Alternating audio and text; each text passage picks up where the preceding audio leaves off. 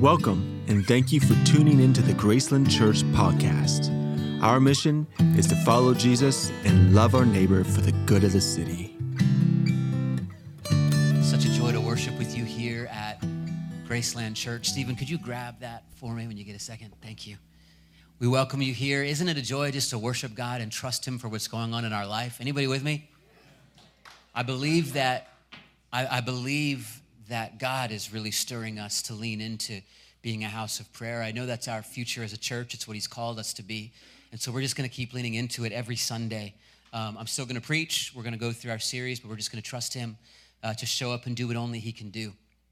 I remember when I was first dating my wife, uh, especially then when we first got married, and we combined both of our massive resources. You know what I'm talking about? In those young years, I'm kidding. We combined our debt and we were dirt poor. Anybody with me? I mean, you guys remember those days? Like, I mean, like we, like, it, just was not an awesome picture. Don't get me wrong. We were taken care of. We had shelter. We had food. We were okay. But we did not have a lot. And we fell immediately into important financial decisions. Um, we had to take care of things in the home. You know, eh, it's that that part of life when just a problem with your engine can like really wreck your whole year because you have no idea how to take care of it financially. You're just struggling to figure it out. And God began to teach us about a principle from his scripture, an invitation, a command really that Jesus gave us in Matthew chapter 6. And the context of what he's talking about is worry.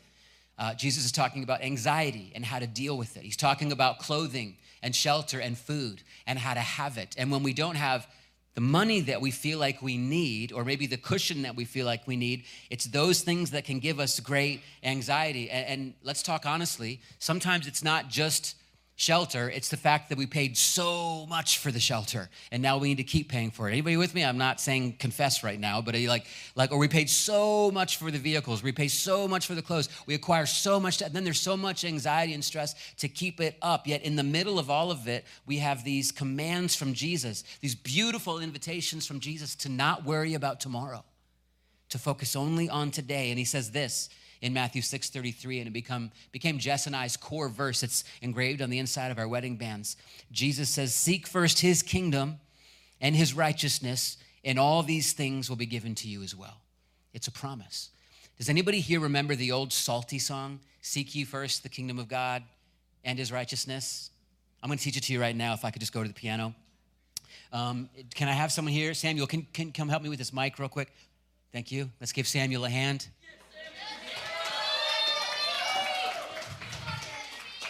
How come you guys don't clap that loud for me? Man, it's just, come on. So, so I'm not a singer, but, but I want to teach this to you guys and then bear with me. Can you just hold this? Thank you.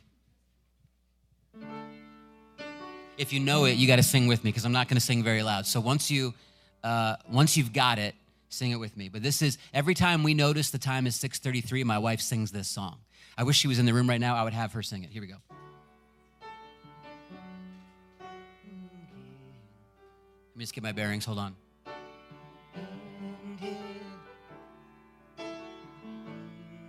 Here we go. Seek ye first. Seek ye first the kingdom of God. There you go. And his righteousness. And all these things.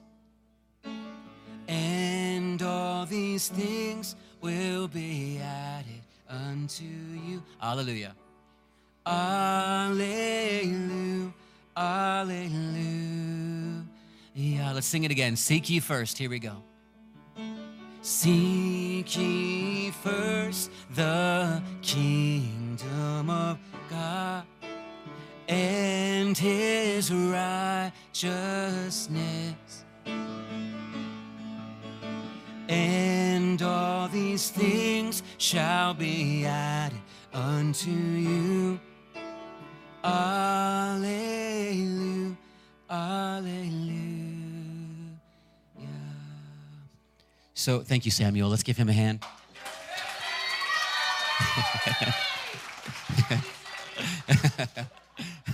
That's Graceland Youth getting ready for some big four square tournaments tonight and kickball going on. It's gonna, it's gonna be, uh, it's gonna be crazy. So every time it's 6:33, my wife sings that. I try to sing with her, and it's a reminder of our invitation to do something that we're going to talk about today, and that is to step into a new relationship with money. So, we're in this series, Navigating Relationships. I'm going to do a very short message today. We've talked about a new relationship with God, because when we're in Christ, we have a new relationship with God. We have a new relationship with ourself. We talked about that last week.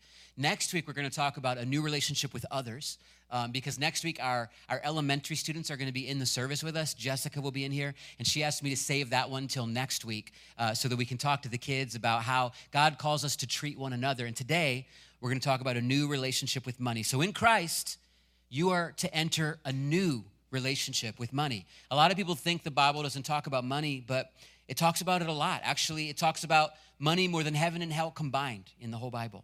There's over 2,300 verses about money. The themes of Scripture are redemption and stewardship. John Ortberg, who's a great author, says, Why would there be twice as many verses on money than faith and prayer in the Scripture? The reason is not because it's all about money, but because money can have such a hold on us.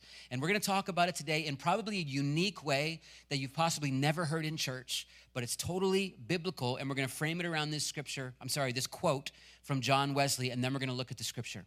John Wesley said it this way having first gained all you can, and secondly, saved all you can, then give all you can. I share some version of this message every week, just to, I'm sorry, every year, just to be teaching stewardship to our church. So you might have heard some of this. But look at this really surprising story that Jesus told in Luke 16, 1 through 13. We're reading out of the message. Jesus said to his disciples, and this is under the category of number one, gain all you can. That's your first fill in. Jesus said to his disciples, There was once a rich man who had a manager. He got reports that the manager had been taking advantage of his position by running up huge personal expenses. So he called him and said, What's this I hear about you? You're fired. All I hear is Donald Trump's voice when I read that. You're fired. And I want a complete audit of your books. The manager said to himself, What am I going to do? I've lost my job as manager. I'm not strong enough for a laboring job, and I'm too proud to beg. I've got a plan. Here's what I'll do. Then, when I'm turned out into the street, people will take me into their houses. Then he went at it, one after another. He called in the people who were in debt to his master.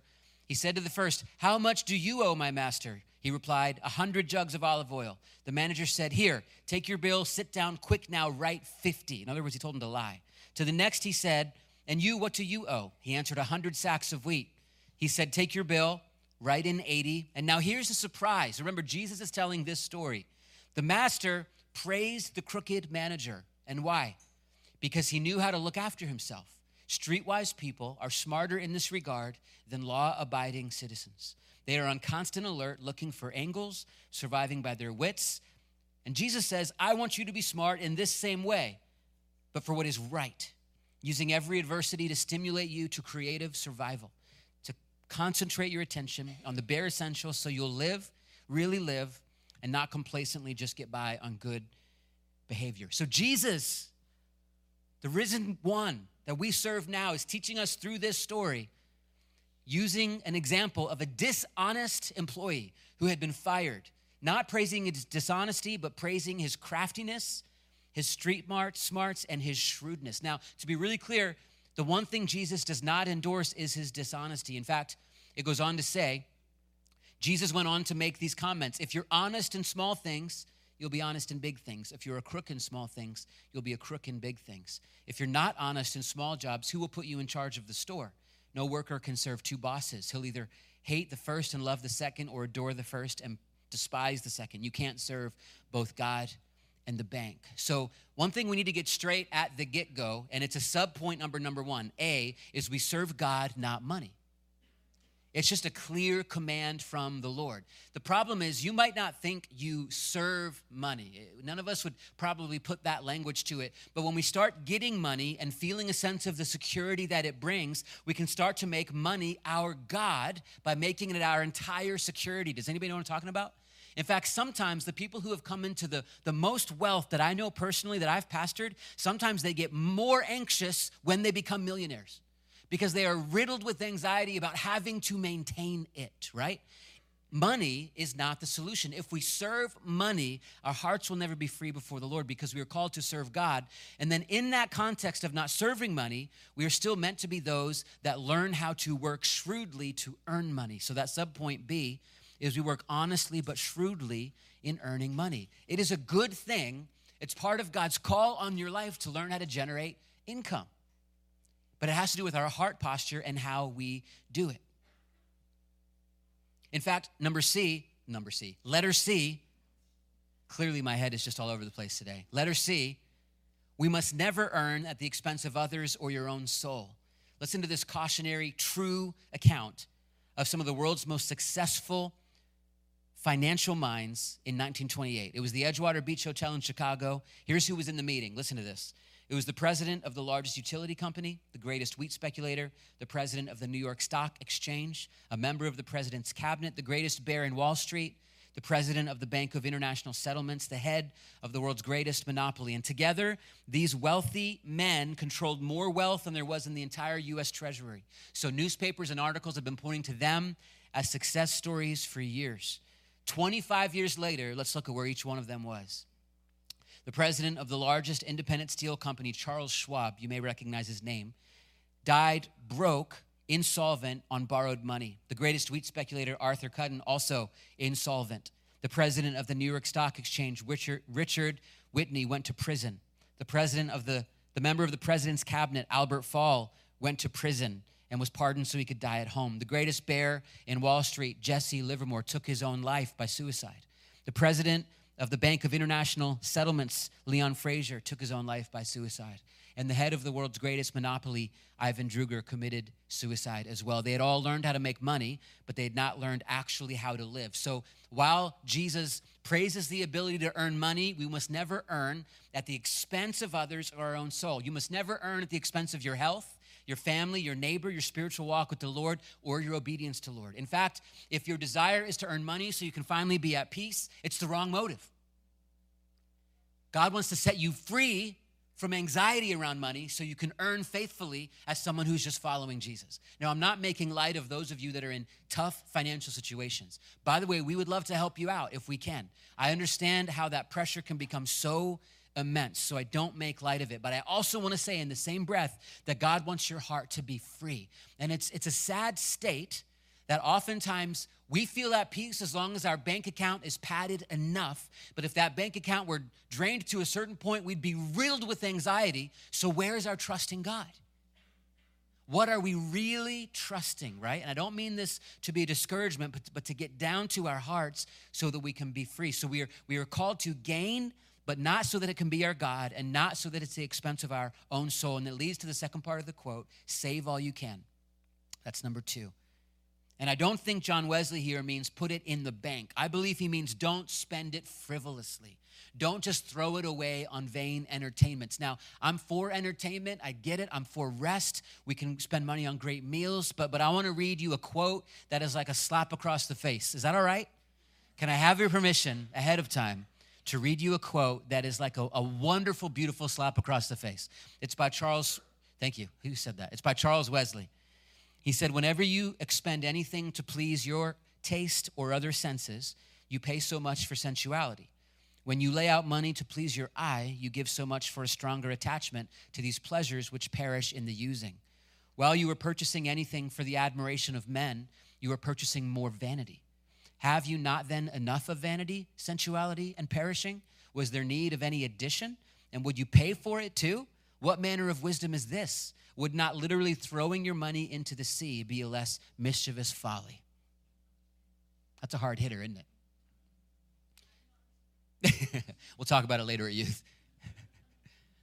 now, let me be clear again. We have to have shelter. It's not bad to have a home that looks beautiful, right? It's not bad to have a vehicle that works. It's not bad to care about fashion to a healthy degree, but there's a point where we really go over a line. And there's a point when we have to be honest with ourselves. Are we purchasing for our own vanity and therefore misusing tr- uh, funds that have been entrusted to us by God? How much more could we do with the resources we have to serve, to bless, to care for those in our community and all around the world if we had a healthier, healthier approach to these boundaries? And then it leads to give all you can. Gain save, and give all you can. Gaining all you can and saving all you can is null and void without the third step, which is giving all you can. And the sub point there, and it's the last fill in on your notes, is this there's a difference between obedience and generosity. And so I want to look at obedience with giving, what the scripture says. And I'm going to just teach it really plainly what I believe is here for your own sake and your discipleship before the Lord. Proverbs 3, verse 1, it'll be on screen. Honor the Lord with your possessions, with the first fruits of all your increase. Then your barns will be filled with plenty and your vats will overflow with new wine. And this proverb right here sums up beautifully a principle that is seen all throughout Scripture and is truly a principle of the kingdom of God. And it says, with everything we have, possessions means our substance or our wealth. Everything we have, everything. God is, the Scripture teaches us, honor the Lord with that. And then it says, with the first fruits of all your increase. And that's speaking to a concept in scripture called tithing. And in the Old Testament, they didn't only tithe their income, but they tithed off their crops. They tithed any increase that they had. And God commanded them to bring that first 10% as an offering to the Lord into the house of God. And I believe it's fully affirmed in the New Testament by Jesus. And, uh, but we understand it in a deeper level. So I'm just going to talk really plainly to you Bringing 10% of everything we make, every increase, I believe is a command from God. I just want to say it plainly. And I know that pastors and, and sometimes like, you know, we've seen people on TV and I don't know their hearts, but I know pastors can sometimes seem like they're just trying to get your money.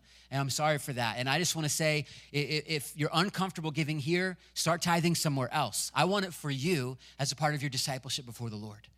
Now, hear me plainly. I also want it for our house, meaning I want our leaders and the people that call this home to be living obedient lives financially before God so that we can walk in that full blessing of God. Anybody with me?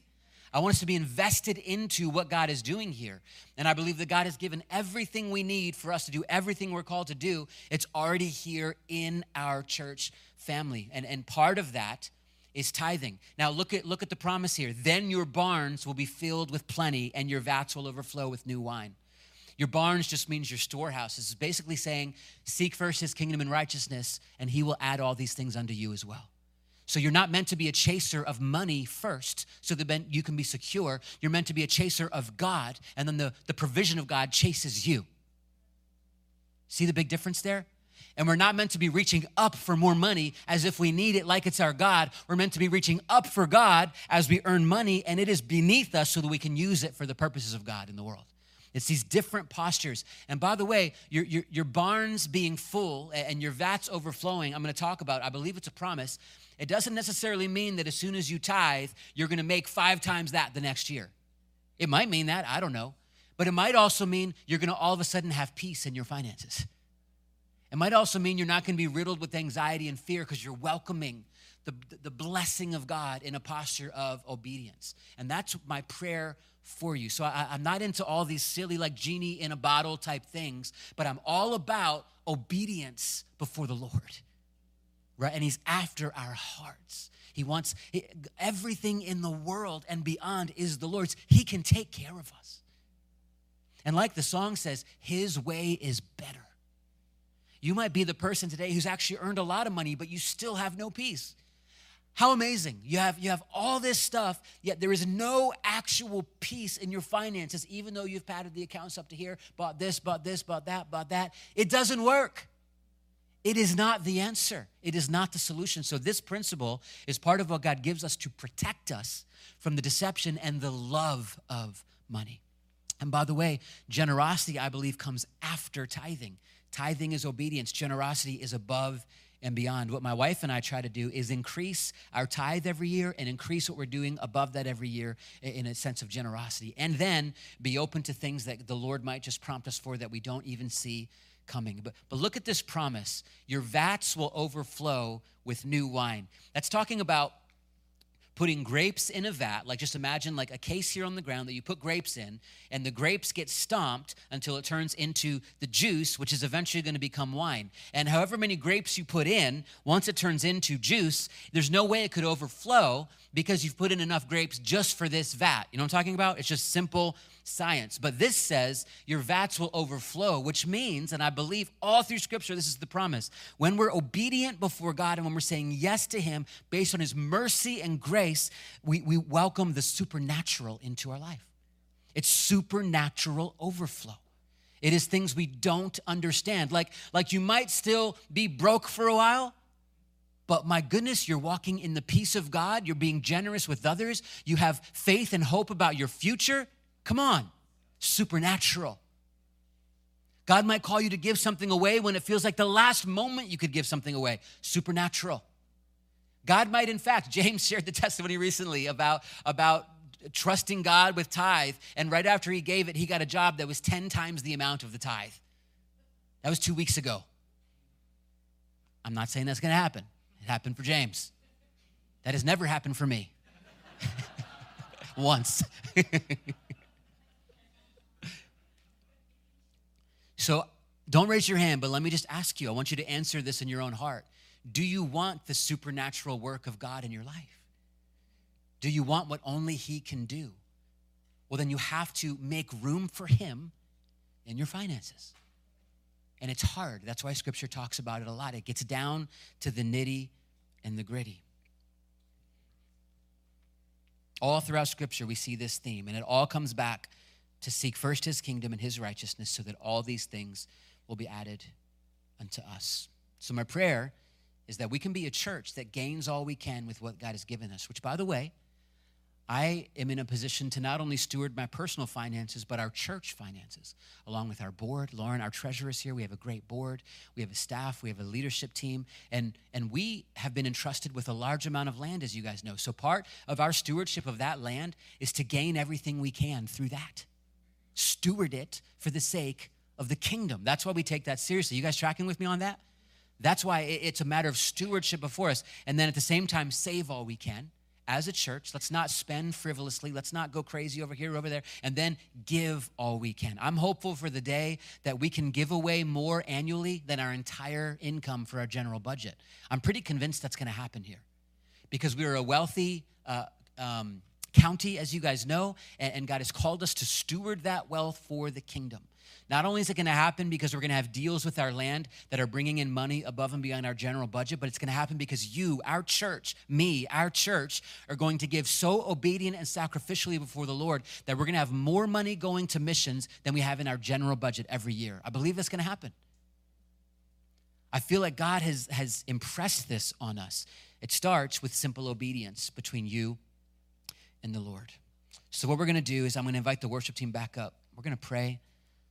I'm going to ask God's blessing on your obedience before Him, and we're going to do a couple of fun things here to close. So if you'll close your eyes, bow your hearts with me. Lord, you know everything. You know when we sit, when we rise. You know where we're at financially. you, you know what's burdening us. You know the debt we have. You know the needs we have. You know our goals. You know our dreams. You know our church's goals and dreams. You know the areas when we're just up at night because we don't know what to do. You, you know even the dishonest areas. There's, there's probably some here that, the, that God's just calling you to repent. That He has not called us to steal.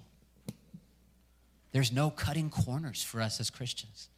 If you lead a business or if you if you have angles in your life where you can cut corners, I just invite you to repent of that before the Lord.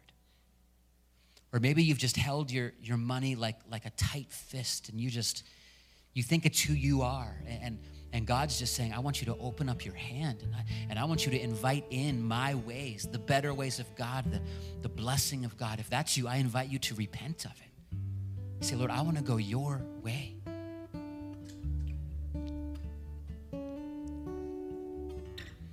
More importantly, maybe you're here, and we've had a lot of prayer this morning, I know, and I'm so thankful for that. But if you just don't even know if you're a follower of Jesus, I want to invite you to, to pray this right now in your heart. Jesus, I want to know you. I hear about this new relationship. I hear about this new identity, and I don't think I have it. So, so I, I commit my life to you.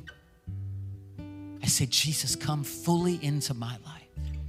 Spirit of God, come fully into my life. Forgive me where I've fallen short. I say yes to following you the rest of my days. My life is yours. Lead me in your ways. And as a church, I'd love to pray this prayer of obedience and generosity when it comes to our finances. If, if you don't want to pray it, don't pray it in your heart, but I invite you to pray it. Lord, I repent of thinking that all my money is mine.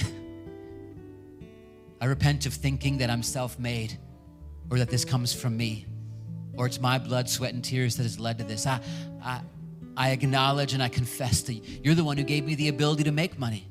You're the one who gives me my breath right now. You're the one who gives me my thinking capacity to make decisions and even find a job. You're the one who's given me everything as my creator. You're the one who's given me mercy when I needed it. You're the one who's still there even when I've been running from you. You're the one who is faithful even when I'm not. So, Lord, I repent for trying to do money my own way. I want to have a new relationship with money. I want an entirely new approach. I want your way, your better way. So we say yes to it, God. And Lord, I pray your blessing on every person, God. I pray it will be overflowing blessing, like the scripture says, that their vats will overflow. Guys, I'm telling you, some of what God entrusts to you regarding resources is not even meant for you. It's seed that you're meant to invest elsewhere. It says this in scripture there's stuff that God gives you that is meant to go straight through you to someone else. And God really started speaking to me about this in my young 20s. I felt like the Lord was like, Nathan, how can I bless you with the riches of heaven if every time you get a little bit of something, you cling to it and say, Mine? No, no, no. It's open handed before the Lord, guys. And He invites you into this kind of this kind of living. I think of it as diving headfirst into the river of God. It might be daunting. You might not know what's going to happen. That's okay. We live by faith, not by sight. So let's just sing this chorus and as our response.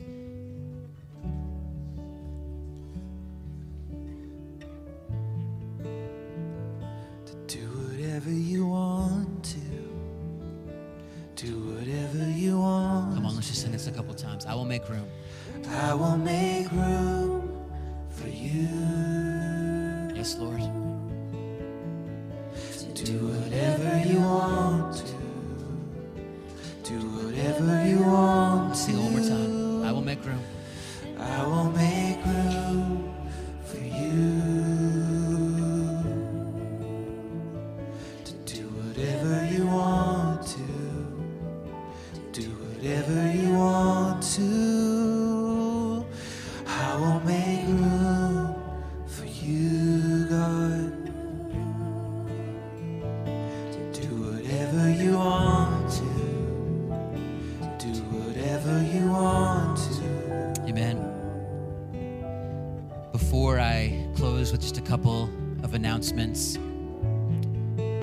invite some special people to come up. Some of our pastors and ministers I want to honor before we close.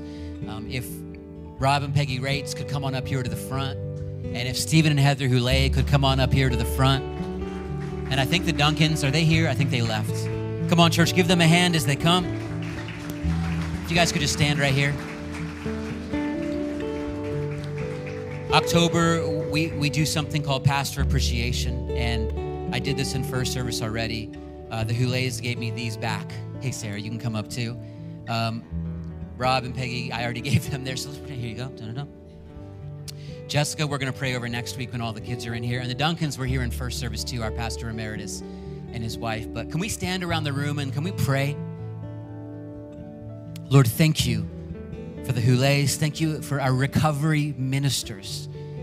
Lord, I know the heartbeat of the kingdom of God is, is calling in those who feel like they've hit the end of their rope, calling in those who feel like they've exhausted every other avenue, calling those that feel like they have nowhere else to go. You said it in your scripture. You said, you said if if the great and the powerful won't come, go out to the highways and the byways, get those that everyone else has looked over, and bring them to the banquet table of the living God. That's our prayer. And we thank you for the Houlets who do this ministry week in and week out, who, who, get down into the weeds with people and walk with them and help them find freedom in the name of Jesus. And we thank you for Heather as our adult ministry pastor. We pray your blessing over her. We honor her. God, continue to use her powerfully in this role. We thank you for Rob Rates and his wife Peggy. We thank you that Rob serves as our pastoral care pastor. We thank you that he's visiting with people in moments of suffering, that he's locking arms with them, praying with them, that he's discipling.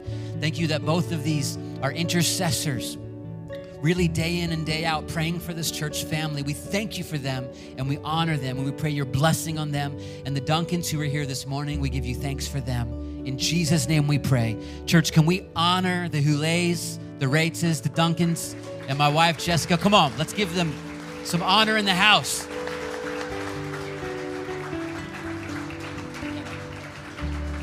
Thank you guys. You can grab your seats. So thankful. And I want you to know our church takes care of Jess and I and blesses us all the time. I know I'm a pastor here too, but this is my chance to just focus on them. So before I pray this benediction, our ushers are going to come forward with this new flow. We're trying the offering at the end. We're going to do the same thing uh, next week. No pressure for anyone to give at all. This is for our church family. Most of our church gives online anyway. But as the ushers come, uh, I'm just going to pray, and then we're going to close with this song one more time. I'm going to pray this benediction over us. If you could, as they come, grab your welcome card. It looks like this, if you have one. Um, two things on the top I want to point out.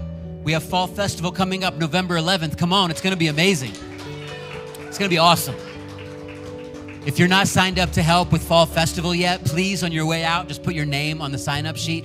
Bethany is overseeing that event for us. It's an amazing chance to build bridges with people in our community, inviting them into the family of God. And then we have youth convention coming up. Come on, where are my youth at? The youth convention registration page is live. Gracelandchurch.com slash YC for youth convention has all the details on there. If you can't afford it, parent, let us know. We have sponsorships available. We want to bring all of our students out to this. It's at the Opryland uh, Resort and Convention Center. We're going to worship. We're going to pray. We're going to have fun. It's going to be great.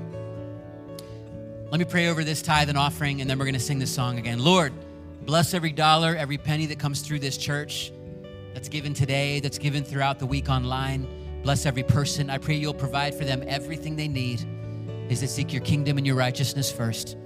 In Jesus' name we pray. Amen. Let me pray this over you, then we'll be dismissed. Go now in peace, for Christ has called you to live in peace among your brothers and sisters in Christ. Go now in courage for Christ has called you from the places of your life to be agents of redemption and partners in healing. Go now in joy and thanksgiving, for Christ is our light. Go now as one body to love and serve the Lord. In Jesus' name we pray. Amen. Love you all. Have a great rest of your day.